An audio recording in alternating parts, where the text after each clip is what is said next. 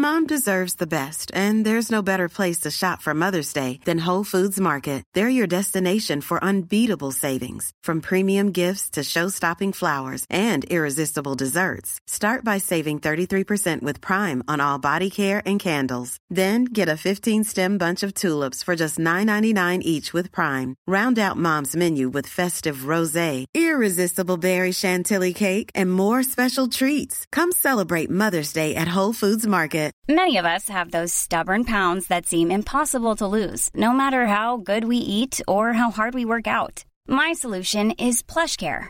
PlushCare is a leading telehealth provider with doctors who are there for you day and night to partner with you in your weight loss journey. They can prescribe FDA-approved weight loss medications like Wagovi and Zepbound for those who qualify. Plus, they accept most insurance plans. To get started, visit plushcare.com slash weight loss. That's plushcare.com slash weight loss. There's never been a faster or easier way to start your weight loss journey than with PlushCare.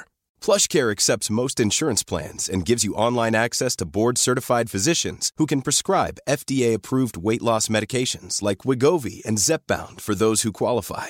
Take charge of your health and speak with a board-certified physician about a weight loss plan that's right for you. Get started today at plushcare.com slash weight loss. That's plushcare.com slash weight loss. plushcare.com slash weight loss.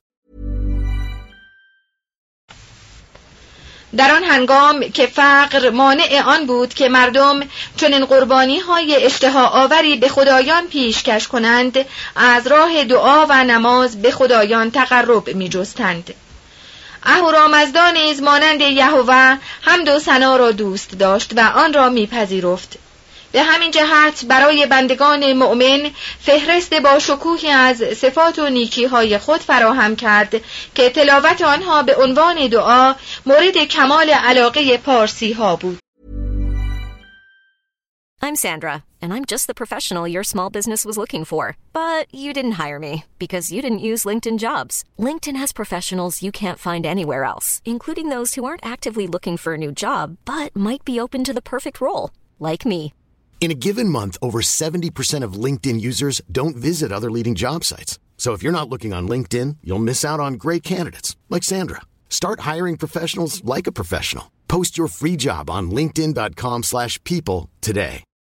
Since 2013, Bombas has donated over 100 million socks, underwear, and t-shirts to those facing homelessness. If we counted those on air, this ad would last over 1,157 days. But if we counted the time it takes to make a donation possible, it would take just a few clicks. Because every time you make a purchase, Bombas donates an item to someone who needs it. Go to bombas.com slash ACAST and use code ACAST for 20% off your first purchase. That's bombas.com slash ACAST, code ACAST.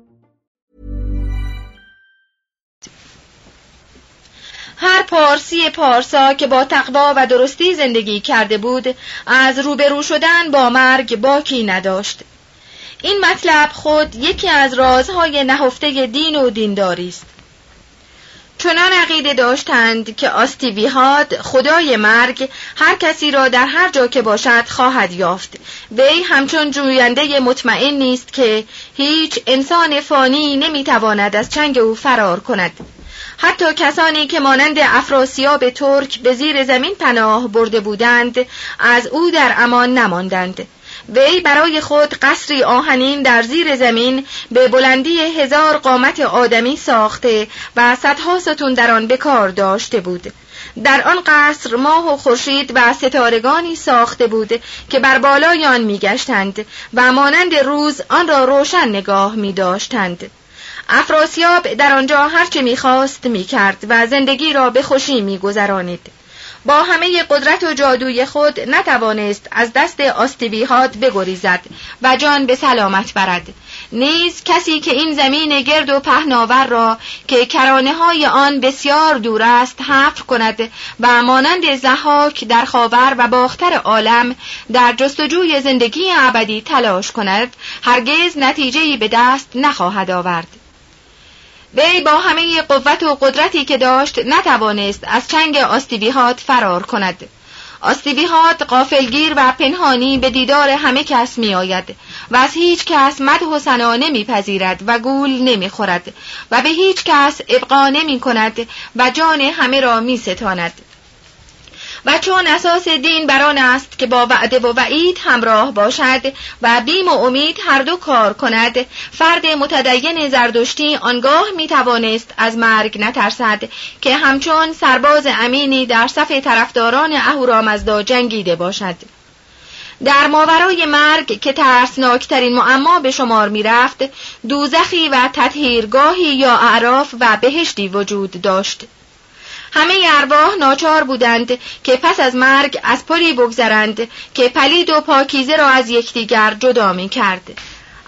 ارواح پاکیزه در آن طرف پل به سرزمین سرود فرود می آمدند و دوشیزه زیبا و نیرومندی با سینه برآمده به آنان خوش آمد می گفت و در آن جایگاه جاودانه با اهورامزدا در نعمت و خوشبختی به سر می بردند.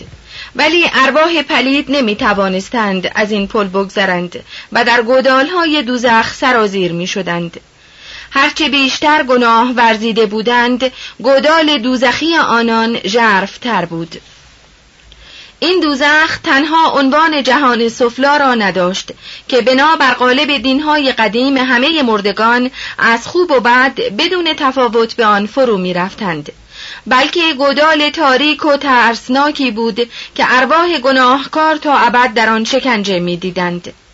اگر نیکی های کسی بر بدی های او میچربید آن اندازه شکنجه می‌دید که از گناهان پاک شود و اگر گناه فراوان و کار نیک کم داشت دوازده هزار سال عذاب می‌دید و پس از آن به آسمان بالا می‌رفت بنا به عقیده زردشتیان پایان جهان نزدیک است و ظهور زردشت آغاز دوره سه هزار ساله اخیر جهان است پس از آنکه در زمانهای مختلف سه پیغمبر از صلب زردشت ظهور کنند و تعلیمات او را در سراسر جهان منتشر سازند روز بازپسین فرا می رسد.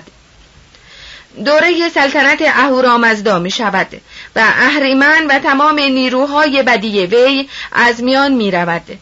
در آن هنگام ارواح پاکیزه زندگی تازه ای را در جهانی که خالی از شر و تاریکی و درد و رنج است آغاز می کنند.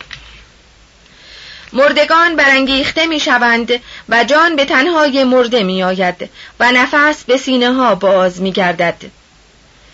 سراسر عالم مادی از پیری و مرگ و تباهی و انقراض رهایی می و برای همیشه چنین می ماند. در اینجا نیز مانند مردنامه مصری به تهدید روز عظیم رستاخیز و حساب برمیخوریم چنان به نظر می رسد که این فلسفه روز محشر در آن زمان که پارسیان بر فلسطین تسلط پیدا کردند به یهودیان انتقال پیدا کرده باشد این خود وسیله بسیار مؤثری بود که کودکان را می ترسانید تا پیوسته در فرمان پدر و مادر خیش باشند چون یکی از هدفهای دین آن بوده است که وظیفه دشوار اطاعت خورد سالان از سالخوردگان را آسان تر سازد به همین جهت باید قبول کنیم که علمای دین زردشتی در وضع قواعد و اصول دین خود مهارت فراوان داشتهاند. به طور کلی باید گفت که دین زردشتی دینی عالی بود که نسبت به سایر دینهای معاصر با خود کمتر جنبه جنگ، طلبی و خونخاری و بتپرستی و خراف جویی داشت و به همین جهت روا نبود که به این زودی از جهان برافتد. در زمان داریوش اول این دین نماینده روحی ملتی بود که در اوج عزت و اقتدار خیش به سر می‌برد. ولی مردم بیش از آن که دوستدار منطق باشند به شعر عشق میورزند. و اگر اساطیر و افسانه هایی در کار نباشد ملت ها از میان می‌روند. به همین جهت بود که میترا و آناهیته خدای خورشید و ماه خدای رویش و حاصل خیزی و تناسل و روابط جنسی نیز برای خود پرستندگانی داشتند و در کنار اهورامزدا خدای رسمی باقی ماندند. اسامی آنها در زمان اردشیر دوم دوباره در نوشته های سلطنتی پیدا شد. از آن به بعد نام میترا روز به روز بزرگتر و نیرومندتر می‌شد و نام اهورامزدا رو به زوال می‌رفت. چون قرن اول میلادی فرا رسید پرستش میترا مساوی با مهر خدای جوان و زیبا که بر گرد صورت او حاله از نور تصور می‌شد و نماینده یکی بودن اصل قدیمی آن با خورشید به شمار می‌رفت در سراسر امپراتوری روم رواج یافت. انتشار همین آین مهر پرستی بود که سبب برپا داشتن عید میلاد مسیح در میان مسیحیان گردید.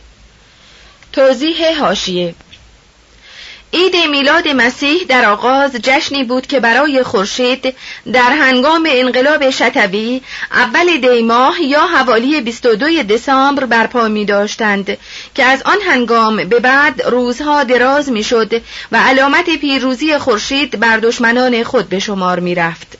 بعدها این جشن به صورت عید میترا درآمد و سپس یکی از روزهای مقدس مسیحیان شد. ادامه متن اگر زردشت فناپذیر بود در آن هنگام که مجسمه های آناهیته یا آفرودیته ایرانی را چند قرن پس از وفات خود در بسیاری از شهرهای شاهنشاهی ایران می‌دید بسیار شرمنده می‌شد. نیز بدون شک بر وی سخت ناگوار بود که ببیند بسیاری از کتابهای وحی شده به وی را مغان و بزرگان دین به صورت تلسمهایی برای شفای بیماران و اسباب غیبگویی و جادو درآورده اند.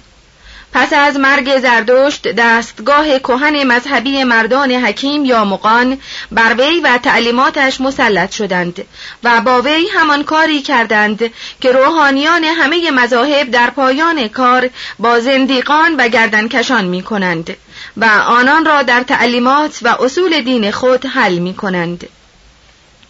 در ابتدا زردشت را وارد سلسله مغان کردند و پس از آن وی را به دست فراموشی سپردند. آن مقان با زهد و تحمل سختی و بس کردن به یک زن و پیروی از صدها آداب و شعائر مقدس و خودداری از خوردن گوشت و قناعت کردن به لباسهای ساده و دور از خودنمایی چنان شدند که حتی در نظر بیگانگان و از جمله یونانیان به حکمت اشتهار پیدا کردند. و تأثیر کلام و نفوذ نامحدودی نسبت به هموطنان خود به دست آوردند. شاهان پارسی شاگرد ایشان بودند و تا با آنان مشورت نمی کردند به کارهای مهم بر نمی خواستند. مقان به چند طبقه قسمت می شدند. طبقات بالا مردان حکیم بودند و طبقات پایینتر به کارهای غیبگویی و جادوگری و ستاره بینی و خوابگذاری می پرداختند. کلمه انگلیسی مجیک که به معنی جادوگری است از نام آنان مشتق شده است. عناصر زردشتی دین پارسی سال به سال رو به زوال بود. گرچه در زمان سلسله ساسانیان 226 تا 651 میلادی این دین از نو رونقی پیدا کرد. ظهور اسلام و حمله ترکان به ایران به کلی آن را از میان برد. اکنون آین زردشتی جز در میان گروه اندکی در ایران و نزدیک 90 هزار پارسیان هندوستان در جای دیگر دیده نمی شود. این مردم باقی مانده با کمال اخلاص کتاب های مقدس خود را حفظ می کنند و به مطالعه و تحقیق در آنها می پردازند. آتش و آب و خاک و باد را به عنوان چیزهای مقدس ستایش می کنند و برای آنکه مردگانشان با دفن شدن در زمین یا سوخته شدن در هوا سبب پلید شدن خاک و هوا نشوند آنها را در دخمه ها به اختیار مرغان شکاری می‌گذارند. این زردشتیان اخلاق عالی و سجایای نیکو دارند. و خود گواه زنده هستند بر اینکه دین زردشتی چه تأثیر بزرگی در تکامل تمدن نوع بشر داشته است. شش آداب و اخلاق پارسیان. قصاوت و بزرگواری قانون پاکیزگی گناهان جسمانی دوشیزگان و مردان عذب ازدواج زنان کودکان نظر پارسیان در تعلیم و تربیت. آنچه مایه شگفتی می شود این است که مردم مادو پارس با وجود آن دینی که داشتند تا چه حد بیرحم بودند. بزرگترین شاه ایشان داریوش اول در کتیبه بیستون چنین می‌گوید فرورتیش دستگیر شد و او را نزد من آوردند. گوشها و بینی و زبان او را بریدم و چشمهای او را درآوردم. او را در دربار من به قل و زنجیر کردند تا همه مردم او را ببینند.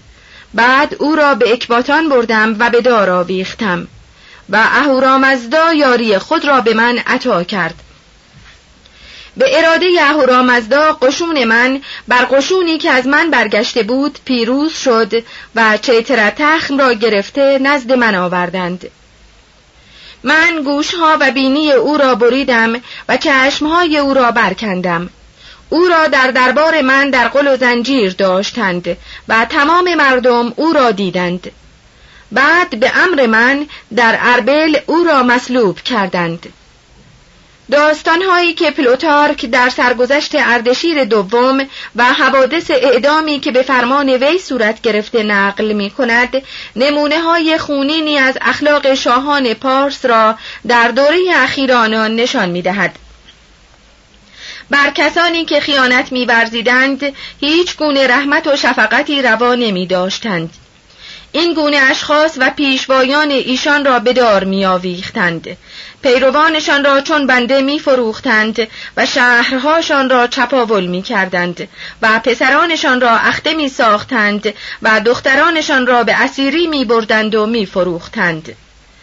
ولی عدالت و حق مقتضی آن نیست که درباره یک ملت تنها از اعمال و رفتار شاهان آن قضاوت شود فضیلت چیزی نیست که مانند اخبار تاریخی روایت شود و نیکان و پاکان مانند ملتهای خوشبخت تاریخی ندارند. حتی شاهان نیز در پاره از موارد از خود اخلاق نیک نشان می‌دادند و چنان بود که میان یونانیان پیمان شکن به درستی عهد معروف بودند. چون پیمانی میبستند به آن استوار میماندند و به این میبالیدند که هرگز وعده ای را که داده اند خلف نمی کنند. آنچه از تاریخ پارسی ها با ستایش و تحسین باید ذکر شود این است که به ندرت اتفاق می افتاد که فرد پارسی برای جنگ با پارسی ها به مزدوری گرفته شود در صورتی که هر کس می توانست یونانیان را برای جنگ با خودشان اجیر کند. توضیح هاشیه در نبردی که میان پارسی ها و اسکندر در نهر گرانیکوس اتفاق افتاد تقریبا همه پیاده نظام پارس از یونانیان مزدور بود و در نبرد ایسوس قلب سپاه پارسی ها را سی هزار یونانی مزدور تشکیل می‌داد. ادامه متن. برخلاف آنچه از خواندن تاریخ آمیخته به خون و آهن این قوم به نظر می رسد باید گفت که اخلاق و رفتارشان این اندازه سختی و خشونت نداشته است. پارسی ها در سخن گفتن سریح و در دوستی استوار و مهمان نواز و بخشنده بودند و بر رعایت آداب معاشرت تقریبا به اندازه مردم چین مواظبت داشتند. چون دو نفر که از حیث رتبه با یکدیگر برابر بودند به هم می رسیدند یکدیگر را می بوسیدند و اگر کسی به شخصی بلند مرتبه تر از خود برمیخورد پشت دوتا می کرد و به او احترام می گذاشت. در مقابل اشخاص کوچکتر گونه خود را برای بوسیدن پیش می آوردند. برای مردم متعارفی تواضع مختصری کافی بود. چیز خوردن در کنار راه را سخت ناپسند داشتند بینی گرفتن و آب دهن انداختن در مقابل دیگران را بد می دانستند.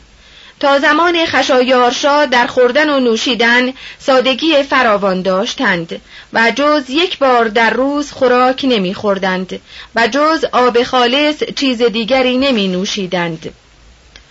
پاکیزگی را پس از زندگی بزرگترین نعمت می دانستند و چنان می پنداشتند که کار نیکو چون از دست ناپاک سرزند ارزشی ندارد چه انسان اگر در برانداختن فساد یعنی میکروب ها قیام نکند فرشتگان در جسم او منزل نخواهند کرد کسانی را که سبب پراکنده شدن بیماری های باگیردار می شدند سخت کیفر می دادند.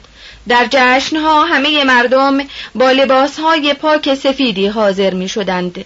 در شریعت او مانند دو شریعت برهمایی و موسوی آداب و رسوم تطهیر و جلوگیری از پلیدی بسیار بود در کتاب مقدس زردشت فصلهای متولی است که همه از قواعد مخصوص پاکی جسم و جان بحث می کند.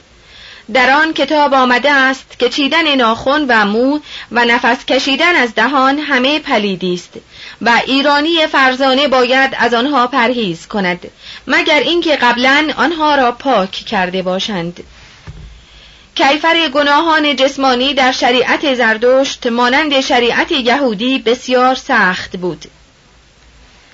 استمنای با دست را با شلاق زدن مجازات می کردند کیفر لوات و زنا آن بود که زن یا مردی را که مرتکب چنین گونه اعمال می شدند بکشند زیرا از مار خزنده و گرگ زوزکش بیشتر مستحق کشتن هستند. از آنچه همکنون از نوشته های هرودوت نقل می کنیم معلوم می شود که بنابر معهود میان گفتار و کردار تفاوت بوده است. گفته هرودوت چنین است. پارسیان ربودن زنان را به وسیله زور و قدرت کار ناپاکان و بدان می‌دانند. ولی در فکر انتقام برآمدن پس از ربوده شدن زنی کار احمقان است و آنان را از یاد بردن کار فرزانگان. چه واضح است که اگر خود زنان به این کار مایل نباشند هرگز کسی نمی‌تواند آنان را برو باید و در جای دیگر می‌گوید پارسیان امردبازی را از یونانیان آموختند. اگرچه نمی شود به آنچه این خبرنگار عجیب آورده اعتماد کرد. از سرزنش های سختی که اوستا درباره عمل لبات می کند تا حدی گفته هرودوت تایید می شود اوستا در چند جا تکرار می کند که این گناه زشت قابل آمرزش نیست و هیچ چیز آن را پاک نمی کند البته شریعت زردشت چنان نبود که بیش و هرماندن دوشیزگان و زن نگرفتن پسران عذب را تشویق کند. ولی تعدد زوجات و اختیار کردن همخوابگان و کنیزکان مجاز شمرده می‌شد و این از آن جهت بود که در یک اجتماع که اساس آن بر سپاهیگری و نیروی نظامی قرار دارد احتیاج به آن هست که هرچه ممکن است تعداد فرزندان زیادتر شود. اوستا در این باره چنین می‌گوید. مردی که زن دارد بر آن که چنین نیست فضیلت دارد. و مردی که خانواده ای را سرپرستی می کند بر آن که خانواده ندارد فضیلت دارد. و مردی که پسران فراوان دارد بر آن که چنین نیست فضیلت دارد. و ثروتمند برتر از مردی است که ثروت ندارد. اینها همه مقیاس است که مقام اجتماعی متعارف میان ملت های مختلف را تعیین می کند. خانواده در نظر آنان مقدسترین سازمان اجتماع به شمار می رفت. زردشت از اهورا پرسیده بود که ای مقدس دادار گیتی جسمانی آیا دوم خوشترین جای زمین کجاست؟ پس اهورامزدا گفت هر آینه جایی که مرد مقدس خانه‌ای بسازد که دارای آتش و گاو و گوسفند و زن و فرزند و اهل بسیار باشد. پس از آن گاو و گوسفند بسیار و آرد بسیار و علف بسیار و سگ بسیار و زنان بسیار و بچه های بسیار و آتش بسیار و اسباب زندگی خوب بسیار باشد. حیوان و مخصوصا سگ جزء لایتجزای خانواده به شمار می رفت. همان گونه که در قسمت آخر ده فرمان موسا نیز چنین بود. اگر جانوری آبستن بود و جایی نداشت بر نزدیکترین خانه واجب بود که از آن پرستاری کند. اگر کسی خوراک فاسد یا بسیار داغ به سگی میخورانید به او کیفر سخت می‌دادند. هر کس ماده سگی را که سه سگ با او نزدیکی کرده بود می‌زد با 1400 تازیان مجازات می‌شد. گاو نر را به واسطه قوه باربر کردن فراوانی که داشت احترام می کردند و برای ماده گاو دعاها و قربانی های خاص داشتند چون فرزندان به سن رشد می رسیدند پدرانشان اسباب کار زناشویی ایشان را فراهم می ساختند دامنه انتخاب همسر وسیعی بود زیرا چنان که روایت شده If you're looking for plump lips that last, you need to know about Juvederm lip fillers. With Juvederm Volbella XC and Juvederm Ultra XC, your lip look, whether it's subtle or bold, can last up to one full year with optimal treatment and no additional maintenance. Find a licensed specialist and see if it's right for you at juvederm.com today. That's J U V E D E R M.com. Add fullness to lips in adults over 21 with Juvederm Volbella XC or Juvederm Ultra XC. Do not use if you have severe allergies or a history of severe allergic reactions, or if you're allergic to lidocaine or the proteins used in Juvederm. Tell your doctor if you have a history of scarring or taking medicines that decrease the body's immune response or that can prolong bleeding. Common side effects include injection site redness, swelling, pain, tenderness, firmness, lumps, bumps, bruising, discoloration, or itching. As with all fillers, there's a rare risk of unintentional injection into a blood vessel, which can cause vision abnormalities, blindness, stroke, temporary scabs, or scarring. For full important safety information, visit juvederm.com. Even when we're on a budget, we still deserve nice things. Quince is a place to scoop up stunning high end goods for 50 to 80% less than similar brands. They have buttery soft cashmere sweaters starting at $50, luxurious Italian leather bags, and so much more. Plus, Quince only works with factories that use safe, ethical, and responsible manufacturing. Get the high-end goods you'll love without the high price tag with Quince. Go to quince.com slash style for free shipping and 365-day returns. ازدواج میان خواهر و برادر، پدر و دختر و مادر و پسر معمول بوده است. کنیزک و همخوابه گرفتن عنوان تجملی داشت که تنها مخصوص ثروتمندان بود. اعیان و اشراف چون برای جنگ به راه میافتادند پیوسته دسته از این همخوابگان با خود همراه می بردند.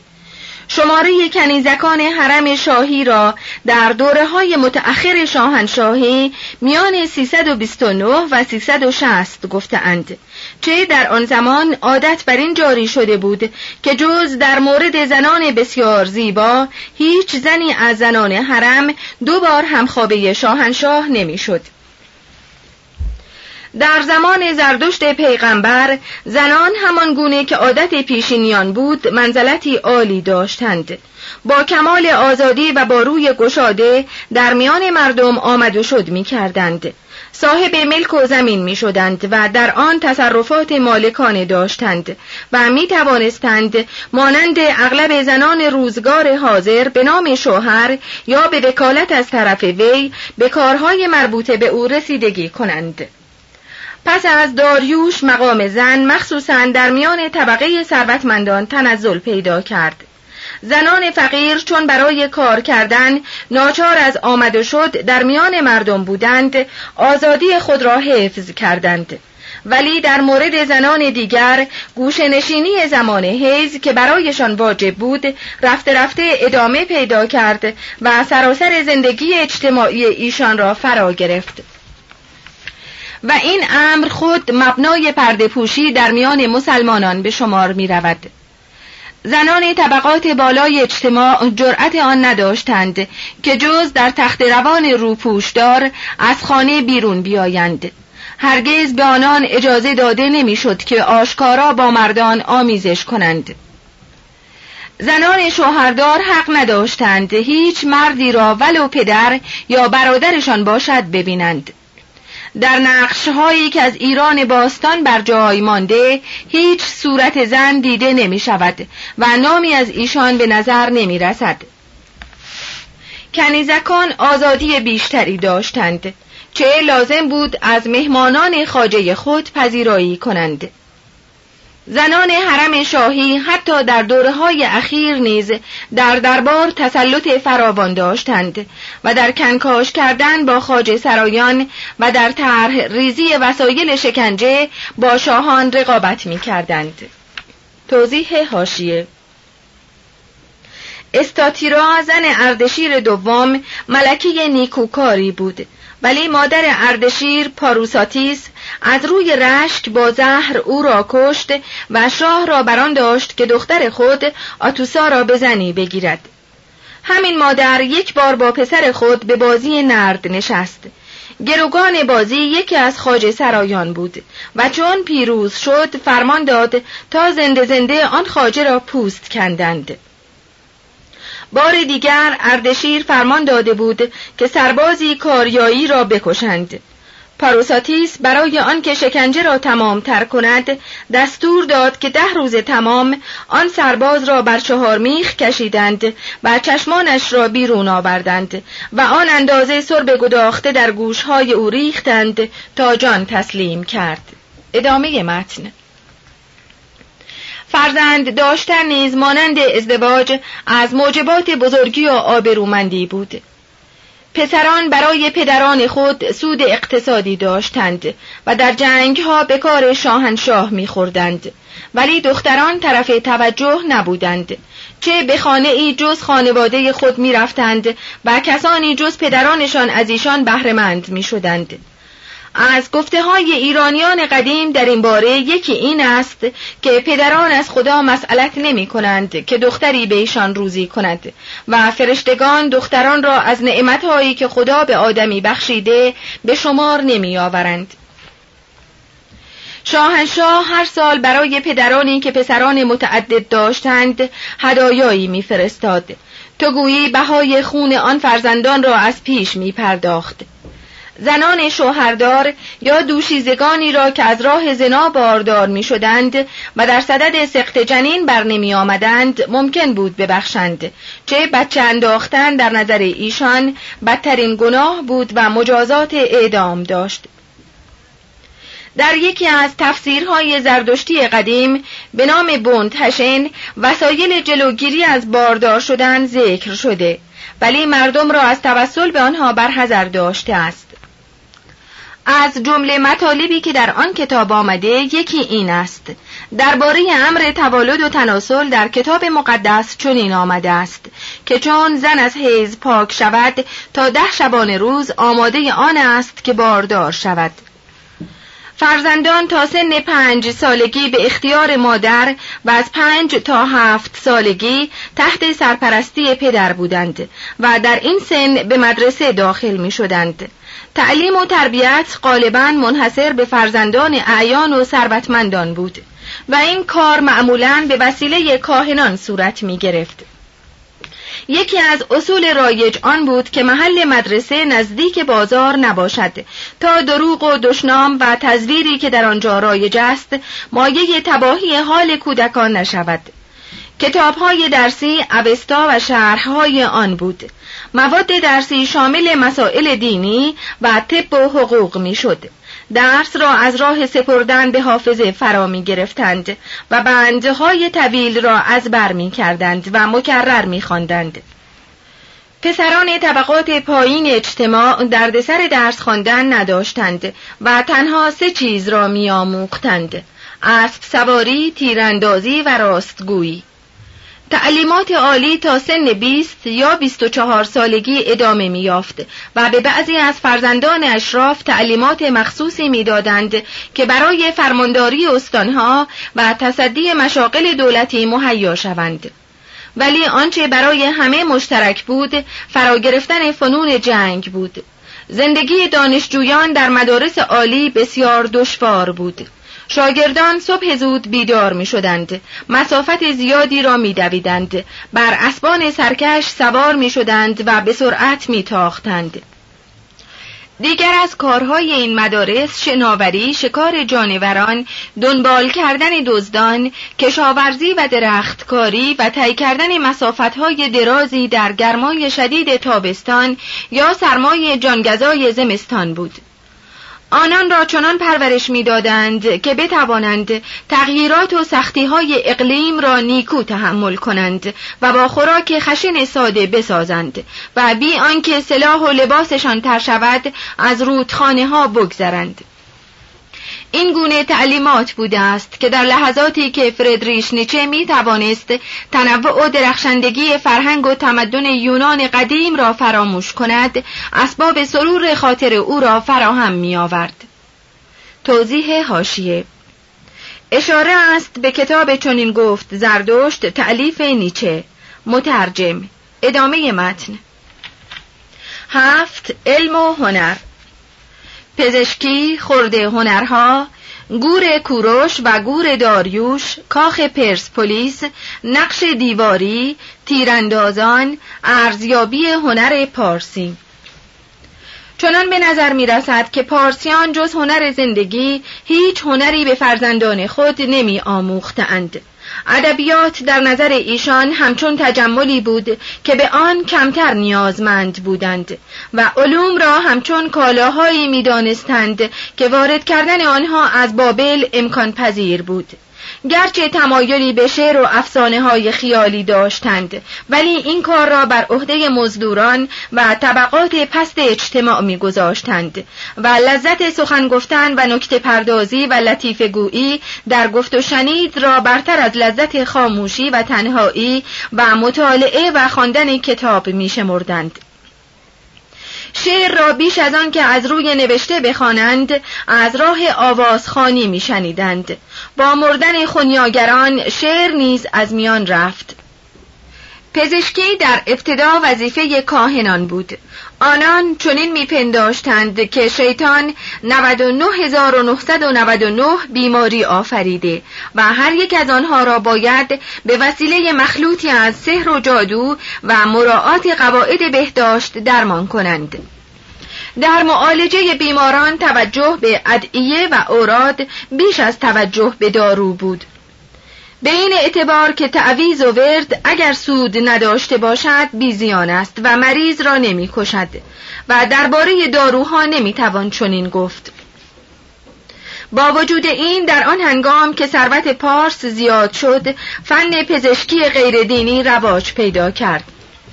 چنان بود که در زمان اردشیر دوم سازمان منظمی برای پزشکان و جراحان پیدا شد. مزد آنان را قانون مطابق مقام اجتماعی بیماران تعیین کرد. این کاری بود که قانون همورابی نیز پیش از آن کرده بود. علمای دینی را میبایستی به رایگان معالجه کنند. درست همان گونه که در میان ما معمول است. پزشکان تازه کار حرفه خود را با معالجه کافران و بیگانگان آغاز می کردند چه هر پزشکی در آغاز کار خود ناچار بود یک یا دو سال بر روی مهاجران و فقیران آزمایش کند. این خود فرمان پروردگار نور بود. ای مقدس دادار گیتی جسمانی اینان که مزدا پرستند برای آموختن پزشکی می روند. آیا نخست در مزدا پرستان آزمایش کنند یا در دو پرستان؟ پس اهورا مزدا گفت پیش از مزدا پرستان در دو پرستان آزمایش کنند نخست یک دو پرست را جراحی کند. اگر او بمیرد دو پرست دوم را جراحی کند. اگر او هم بمیرد دو پرست سوم را جراحی کند. اگر او هم بمیرد آنکه می‌خواهد پزشک بشود ابدالآباد ناقابل کار پزشکی است. پس از آنکه ناقابل کار پزشکی شد نباید به مزدا پرست دوا بدهد. نباید مزدا پرست را جراحی کند و نباید مزدا پرست را در جراحی زخم کند. پس اگر به مزدا پرست دوا دهد و اگر مزدا پرست را جراحی کند و اگر مزدا پرست را جراحی کرده زخم کند مجازاتش همان مجازات کسی است که عمدن به کسی زخم وارد آورد. کسی که می‌خواهد پزشک بشود یک دو پرست را جراحی کند و او یعنی مریض خوب شود و او دو پرست دوم را جراحی کند و او یعنی مریض خوب شود و او دو پرست سوم را جراحی کند و او یعنی مریض خوب شود. پس آزموده است تا ابدالآباد. پس از پزشک شدن به خواهش خود می تواند به مزداپرست دوا دهد و به خواهش می تواند مزداپرست را جراحی کند چون پارسیان تمام همت خود را متوجه بر ساختن کاخ شاهنشاهی خیش کرده بودند دیگر وقت و نیروی ایشان برای کاری جز جنگ و کشتار کفایت نمی کرد. به همین جهت در مورد هنر مانند رومیان قسمت عمده توجه آنان به چیزی بود که از خارج ایران زمین وارد می شد. البته ذوق زیبا پسندی داشتند ولی ساختن چیزهای زیبا را بر عهده هنرمندان بیگانه یا بیگانگان هنرمندی که در داخل خاک ایشان به سر می بردند می گذاشتند. و پولی را که برای مزد دادن به این هنرمندان لازم بود از کشورهای تابع خود فراهم می کردند. خانه های زیبا و باغهای خرم و عالی داشتند که گاهی به صورت شکارگاه و محل نگاهداری مجموعه های گوناگون جانوران در می آمد. در خانه های خود اساسه گرانبها جمع آوری می کردند. از قبیل میزهایی که روپوش طلا و نقره داشت یا با این دو فلز گرانبها منبتکاری شده بود و تختهایی که روپوشهای عالی آنها را از کشورهای دیگر وارد می کردند و فرشهای نرمی که همه گونه رنگهای زمین و آسمان بر آنها دیده می‌شد و کف اتاقهای خود را با آن مفروش می کردند. در جامهای زرین شراب می نوشیدند و میزها و تاقچه های اتاق را با گلدانهای ساخت بیگانگان می آراستند. توضیح هاشیه یکی از این گلدانها که در نمایشگاه بین المللی هنر پارسی در لندن به سال 1931 به معرض نمایش گذاشته شده نقشی داشت که نشان می‌داد از متعلقات اردشیر دوم بوده است ادامه متن آواز خواندن و رقصیدن را دوست داشتند و از نواختن چنگ و نی و تبل و دف لذت می بردند. گوهرهای گرانبها در نزد ایشان فراوان بود و با آنها از تاج و گوشواره گرفته تا دستبند و کفشهای مرسع می ساختند.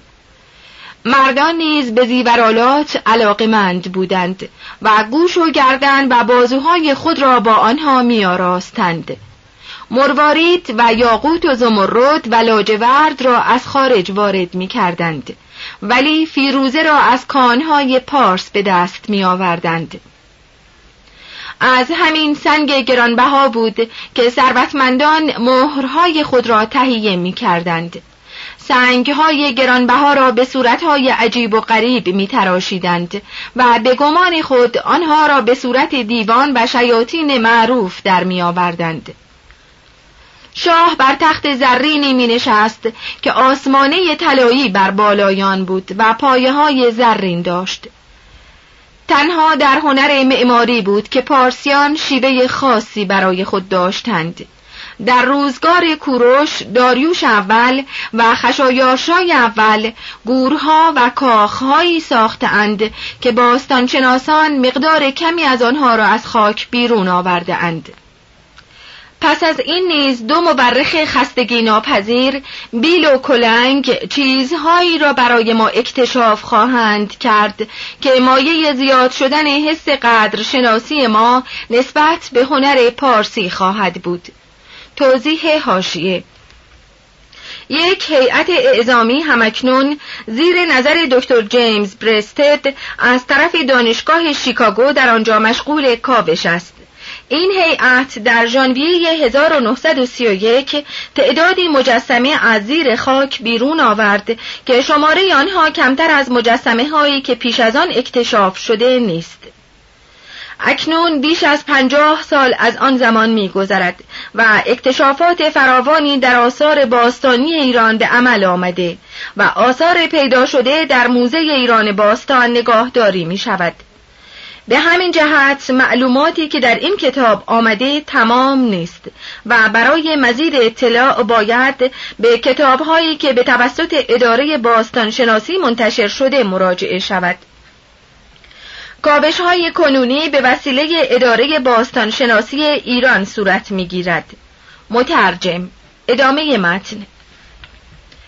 اسکندر برخلاف آنچه در پرسپولیس کرد قبر کوروش را در پازارگاد برای ما باقی گذاشت. راه کاروان رو اکنون از کنار صفه برهنهی میگذرد که روزگاری کاخ کوروش و پسر دیوانش بر آن سر به فلک کشیده بود. از آن کاخها جز چند ستون شکسته که اینجا و آنجا پراکنده شده یا سردر و سرپنجره ای که نقش برجسته کوروش بر آنها دیده می شود چیزی بر جای نمانده است. در نزدیکی این صفه بر دشت مجاور آن گور کوروش دیده می شود که اثر گذشت 24 قرن زمان بر آن مشهود است. این قبر سنگی ساده که شکل و حالت یونانی دارد با ارتفاعی نزدیک 11 متر بر روی سکوی سنگ قرار گرفته است. شک نیست که این اثر تاریخی بلند تر از آنچه اکنون می نماید بوده و پایه‌ای متناسب با بزرگی خود داشته است. گور کوروش امروز برهنه و دور افتاده و بی پیرایه به نظر می رسد و هیئت آن آدمی را به یاد زیبایی گذشته این ساختمان می اندازد که از آن تقریبا هیچ اثری بر جای نمانده است سنگ های شکسته و فرو ریخته تنها ما را به این فکر می اندازد که جسم بیجان در مقابل تصرفات روزگار بسیار بیش از آدمیزاد ایستادگی به خرج می دهد. از این بنا چون مقدار زیادی به طرف جنوب پیش برویم در نزدیکی تخت جمشید یا پرسپولیس به نقش رستم می رسیم که در آنجا قبر داریوش اول همچون معبدی هندی در دل کوه کنده شده. و دهانه آن به صورتی است که چون شخص آن را می بیند به جای دهانه مقبره مدخل کاخی در نظر وی مجسم می شود در کنار در که زیاد بلند نیست چهار ستون باریک با سنگ تراشیده شده بر بالای در نقش برجسته اشخاصی دیده می شود که مردم کشورهای تابع پارس را نمایش می دهد. چنان است که گویی بر روی بامی ایستاده و شاهنشاه را که مشغول پرستش اهورامزدا و ما هست بر تختی برداشته اند. فکری که در ساختن این نقش برجسته به کار رفته و همچنین طریقه اجرای آن از سادگی و ظرافت حکایت می کند. بناهای باستانی دیگر پارسی که از آسیب جنگ ها و چپاول ها و دزدی ها و اثر مخرب آب و هوا در ظرف مدت دو هزار سال رسته و بر جای مانده خرابه های کاخ های سلطنتی است. نخستین شاهان پارسی در اکباتان برای خود اقامتگاهی با چوب عرض و سرف پوشیده شده از صفحات فلزی ساخته بودند که تا زمان پولوبیوس حوالی 150 قبل از میلاد برپا بود. و اکنون هیچ نشانه از آنها بر جای نمانده است. با شکوه ترین آثار ایران باستانی که در این اواخر به تدریج از زیر خاک رازدار و ممسک بیرون آمده پلکانهای سنگی و صفه ها و ستونهای تخت جمشید است. در این نقطه داریوش کبیر و شاهانی که پس از وی آمدند کاخهایی بنا نهادند تا بدین وسیله مدتی را که پس از آن نامشان فراموش می‌شد درازتر کنند. این پلکانهای بزرگ و با شکوهی که شخص را از زمین هموار به بالای پشته که کاخها بر آن ساخته شده میرساند در سراسر تاریخ معماری جهان هیچ نظیری ندارد. به احتمال قوی پارسیان این شکل ساختن پله را از پلکانهای مخصوص برجها یا زیگوراتهای بین النهرین که بر گرد آن برجها میگشته اقتباس کرده بودند. ولی پلکانهای تخت جمشید خصوصیاتی دارد که منحصر به خود آن است. به این معنی که به اندازه ای وسیع و بالا رفتن از آنها آسان است که ده سوار می توانند پهلو به پهلو از آنها بالا روند.